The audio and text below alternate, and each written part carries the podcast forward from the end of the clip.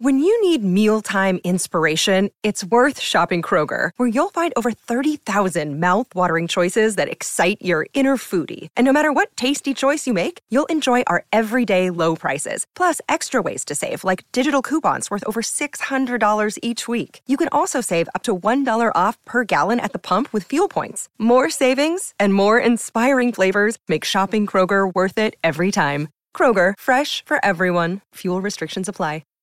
Stefano Borghi, buon pomeriggio. Buon pomeriggio a voi. Stefano, ben trovato. Ci stavamo domandando prima della pausa con Giulia Mizzoni quanto cambierà i parametri di mercato, se li cambierà a 360 gradi, un po' novello Neymar, Mbappé in quella stagione lì. Declan Rice con la sua cessione ultramilionaria, 116 milioni adesso rifiutati per una formula di pagamento non gradita dal West Ham, no? Per l'offerta dell'Arsenal, quella del City era già stata rispedita al mittente. Se questo viene venduto per 110, 120, 130 milioni cambia il mercato secondo te? No, nella misura in cui io continuo a sostenere, ma penso sia dimostrato ormai da tanti anni, che il mercato interno inglese non è un parametro, non è un riferimento. Maguire al Manchester United, lo stesso Van Dijk al Liverpool, non è che poi tutti i difensori di livello sono arrivati a costare 90 milioni o 100 milioni. Il mercato interno inglese è una cosa a parte, anche quello che gli inglesi possono fare all'esterno, ma in misura un pochino differente. Vedi Mudrick a 100 milioni o adesso leggevo dell'offerta del City a Lipsia per Guardiol 90 milioni, sì, loro hanno una potenza imparagonabile, però soprattutto i movimenti all'interno sono un unicum e quelli rimangono. Certo, se vuoi andare a prendere un calciatore inglese, un calciatore della Premier League, fai fatica, ma fino a un certo punto, perché dipende dal momento e dal grado di appeal, perché per il resto si possono fare affari magari con quelli che diventano improvvisamente esuberi e dalle altre parti possono essere calciatori che fanno la differenza. È il lodo Petrucci, no? Quello che è un mercato a parte.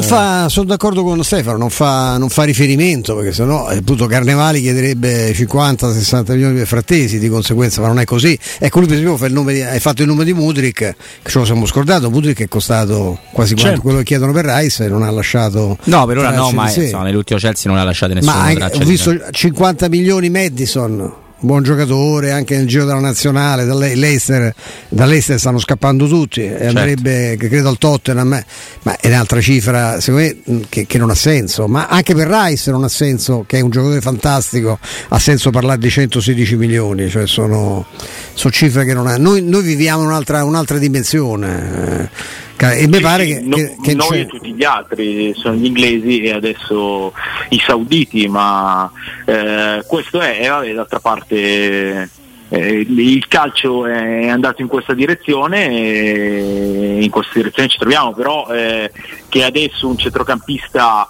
di alto livello costi 130 milioni non è così, è all'interno del mercato inglese. Robby? Sì, io sono molto d'accordo. Allora sarò banale, chiedo scusa ai nostri ascoltatori, non mi interessa troppo saperlo da Stefano, una sua valutazione proprio su un centrocampista che viene dall'Inghilterra, quindi Loftus-Cheek che va al Milan. E comunque è arrivata anche l'ufficialità del colpo Turam, che come già abbiamo detto insieme mi sembra qualche puntata fa non è un vero centravanti, solamente non ha più una seconda punta, almeno a mio modo di vedere le cose. Ecco, dovessi scegliere, non c'entra niente l'uno con l'altro, io do un voto pizzichino più alto a Turam che a Loftus-Cheek in Serie A, poi magari mi sbaglio, parliamo sempre a bocce ferme per divertirci pure, Stefano. Ci sono un po' di incastri da valutare per quanto riguarda Turam. Per me Turam, e io l'ho sempre visto come un giocatore di potenzialità significative, è per me un attaccante da coppia, esatto. Non è una prima punta, l'ho visto fare molto bene con un centravanti di lavoro che era Plea. Secondo me può integrarsi benissimo anche con una punta come Lautaro, o dovesse tornare Lukaku, è un attaccante da coppia, è una seconda punta Turam, che poi può fare anche il riferimento, può fare l'esterno, può fare tante cose, ma per caratteristiche è una seconda punta che sa sfruttare i movimenti del partner e gli spazi che si possono aprire.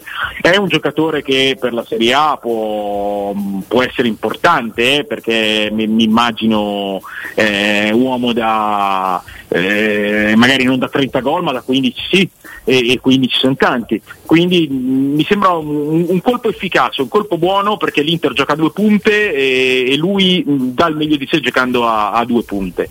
Loftus-Cheek, il Loftus-Cheek vero entrerebbe fra i primi tre centrocampisti del campionato. Loftus-Cheek è un giocatore totale, è un centrocampista che ha fisico, che ha interdizione, che ha conduzione, che ha soluzioni, che ha tecnica, giocatore di grande ventaglio di caratteristiche. Il Loftus-Cheek vero, che abbiamo visto piuttosto poco negli ultimi anni, problemi fisici, altre cose, lo vedremo, bisogna pesarlo lì Loftus-Cheek. Se il Milan riesce a trovare il Loftus-Cheek vero, ha fatto un colpo di mercato enorme, però un po' di incognite ci sono. Dicevi come un'incognita a livello di mercato sia quella degli sceicchi, il mondo arabo, le offerte che possono arrivare. Sembrerebbe, lo riporta Marca, che il Real Madrid abbia inserito una clausola anti-sceicchi da 1 miliardo di euro nel contratto di Camavinga. Adesso venitelo a prendere se volete. No, ma non è il Real Madrid, sono le clausole che si fissano in Spagna. Anche il Barcellona negli ultimi 2 anni, tutti i rinnovi che ha fatto, hanno tutti clausola 1 miliardo, perché la clausola è uno strumento dal quale ci si difende fissandola a 1 miliardo, nel senso, cioè, prima trattiamo, vediamo, se lo vuoi devi mettere 1 miliardo, ma in Spagna è una discreta consuetudine da qualche tempo. Maestro. È come De Laurentiis, no? Con i diritti ceduti nell'universo.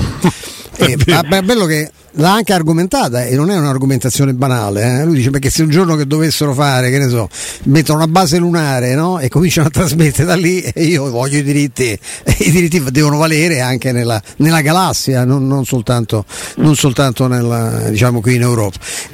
No, io ero intrigato perché sentivo un intervento stamattina nello spazio di Augusto Ciardi, e poi so che qui, insomma, tra di noi, no? non tra noi tre, ma in pratica c'è un nostro collega che è fissato con Mitrovic, e si parlava di Mitrovic.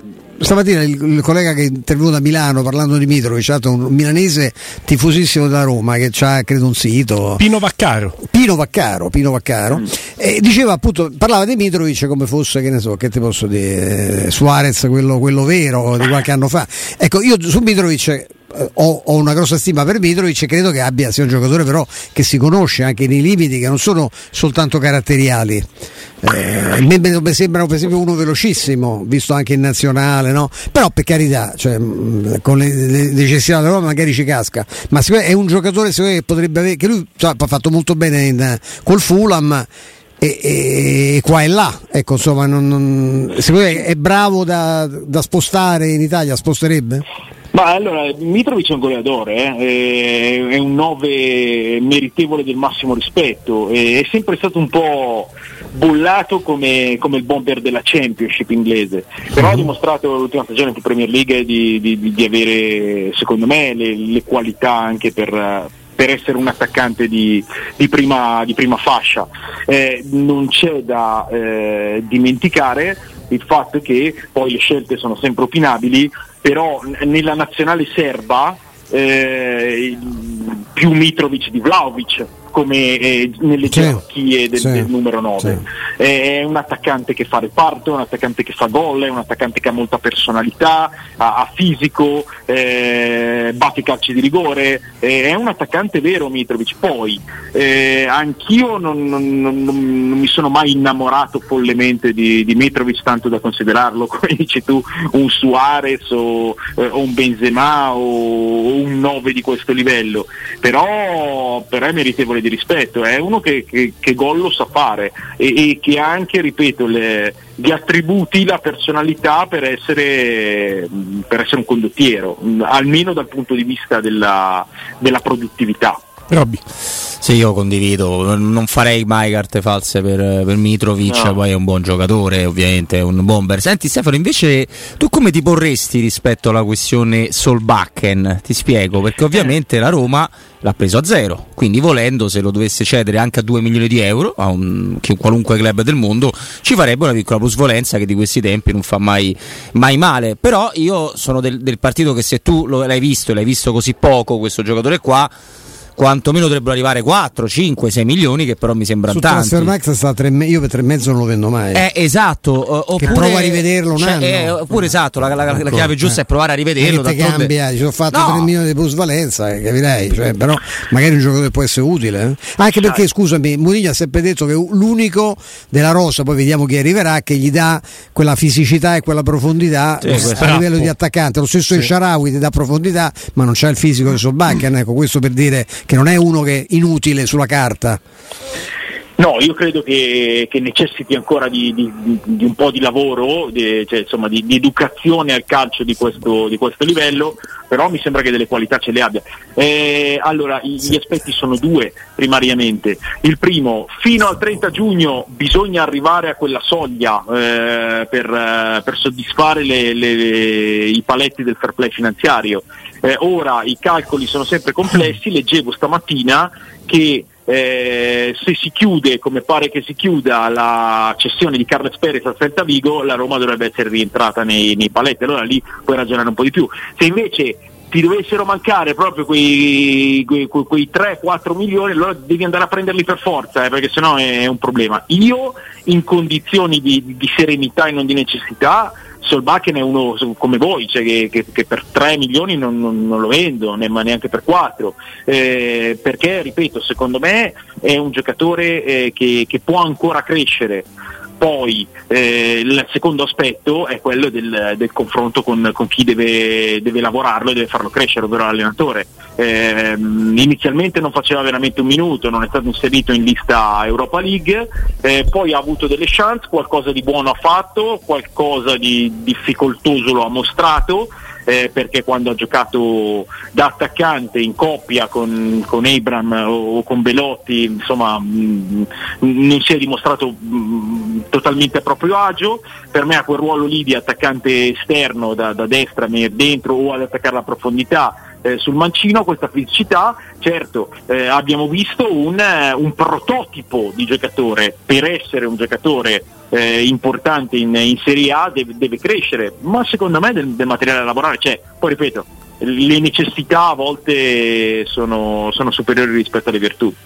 Maestro, da Lipsia esce sempre. Mi piace da matti a me questo, Stefano, se ne parla con interessamento del Liverpool, di Klopp per Szoboszlai, 70 milioni. Mi sembra un giocatore stupendo, questo non so Klopp come vorrebbe inserirlo. È giocatore da calcio inglese, giocatore da calcio di Klopp, è un ragazzo che ha avuto un po' di frenata nella sua esplosione per problemi fisici, per qualche anche balbettio nel passaggio a Lipsia, però è un giocatore che ha ancora da completarsi, abbiamo già visto delle cose fantastiche. Per me l'evoluzione di Szoboszlai in un top club è l'evoluzione di una mezzala trequartista, perché è un giocatore che ha passo nel corridoio intermedio, è un giocatore che ha tiro, è un giocatore che ha piede anche per lo sfruttamento delle palle inattive, è un giocatore che ha senso dell'inserimento, l'ho visto far gol da fuori, da dentro, di testa, usa abbastanza entrambi i piedi, anche se è un destro principalmente. Per me è un giocatore veramente importante. Anch'io, se dovessi ricostruire il Liverpool, prima cosa Klopp, seconda cosa dare a Klopp giocatori da Klopp. Questo mi pare poter essere un giocatore da Klopp. Il ritorno sembra imminente, poi vedremo se si concretizzerà, di Sergio Ramos al Siviglia. Lui pare sia pronto a fare carte false. Ecco, c'è quel romanticismo che a volte nel calcio perdiamo un po' per strada, o stiamo dopo l'avventura al Paris Saint-Germain, il mercato non era più quello di un tempo? Ma tutte e due le cose. Sergio Ramos ha anche un'età, voglio dire, però il ritorno di Sergio Ramos a Siviglia secondo me sarebbe una gran cosa per tutti, per lui perché torna a casa, per il Siviglia perché comunque Sergio Ramos ora bisogna conoscerne lo stato fisico, però spesso la testa in queste cose fa della differenza. Sergio Ramos è stato, se non il primo, il secondo più importante difensore centrale degli ultimi 15 anni di calcio europeo. Per me lui e Thiago Silva si giocano il ruolo di miglior centrale degli ultimi 15 anni di calcio europeo, per quello che hanno vinto, per quello che hanno fatto. Thiago Silva in un certo modo, Sergio Ramos anche con dei gol epocali, con questa leadership, per cui e poi voglio dire non ha più un mercato di un certo tipo. Il Siviglia fa la Champions League, il Siviglia è campione di una competizione internazionale, cioè non è che sta andando alla squadra di quartiere. Però l'ingaggio che dal Paris Saint-Germain, quello che prendeva al Real Madrid, non è l'ingaggio che prende al Siviglia, però, quel tipo di mercato lì, dicevo. Sì, però voglio dire, o vai in Arabia oppure... Io penso lui si sia stufato di contare i soldi. Io adesso non so, per carità, poi i soldi, cioè, più ce n'hai, no? Più ti viene voglia di farne, però ecco, come dici te, o fa una scelta anche di carriera, cioè che va a chiudere la grande in deserto, oppure va bene Siviglia, anche ma la grandissima mi sembra Siviglia, capisco che voglia fare di tutto per andare a Siviglia, ripeto, lui è di lì e poi è molto andalusso lui, anche legato alla sua terra. Quanti anni ha Sergio Ramos? 36? 36 o addirittura 37. Appunto, è riducido per 36-37. Sembra che insomma sarebbe una grande opportunità quella di andare a giocare nel Siviglia. Ma scherzi, una città meravigliosa a casa sua. Io veramente non gli è mai mancata la personalità, anche quando era al Real Madrid. Lui, devo dire che al Real Madrid fu a capo della fronda contro José Mourinho, erano lui e Casillas. Ho letto un aneddoto recentemente che mi ha fatto molto sorridere, ma che è anche manifesto programmatico della sua personalità. Primo e secondo tempo di una partita, Mourinho prende di petto Ozil quasi in lacrime, gli dice guarda, tu rimani a farti la doccia, non ci serve a niente. Ozil se ne va, butta la maglia per terra. Capitano del Real Madrid Sergio Ramos, che prende la maglia di Ozil, se la mette sotto la maglia sua e gioca al secondo tempo con la maglia di Ozil sotto, per dimostrare al suo allenatore che lo spogliatoio stava invece con il compagno di squadra. Poi è andato a fine stagione dal presidente Florentino Perez, ha detto facciamo una cosa, lui e Casillas, facciamo una cosa, questo ce lo cambi, e ci rimise la panchina José Mourinho. Però insomma, per prendere di petto José Mourinho devi essere uno con personalità. No, ma è capire se il... Non erano solo loro due, No, anche... No, erano un po' di più, c'era anche il numero 7 che... era abbastanza chiaro. CR7 sì. Assolutamente. Però ecco, questo aneddoto raccontato Guglielmo ci riporta anche il campo di quanto è stato pesante, ma in senso positivo, anche oltre per caratteristiche tecniche, Sergio Ramos, cioè veramente un concentrato di tutte e due le cose. Io forse anche l'attitudine, tu hai pensato Thiago Silva prima, l'attitudine di Thiago Silva è straordinaria, anche le doti di leadership, forse però questo aspetto caratteriale, poi sono gusti, me lo fa preferire Sergio Ramos, dico. Scarso di testa poi e anche a tirare punizioni e rigori sui calci piazzati non la prende mai, sì. Mamma mia.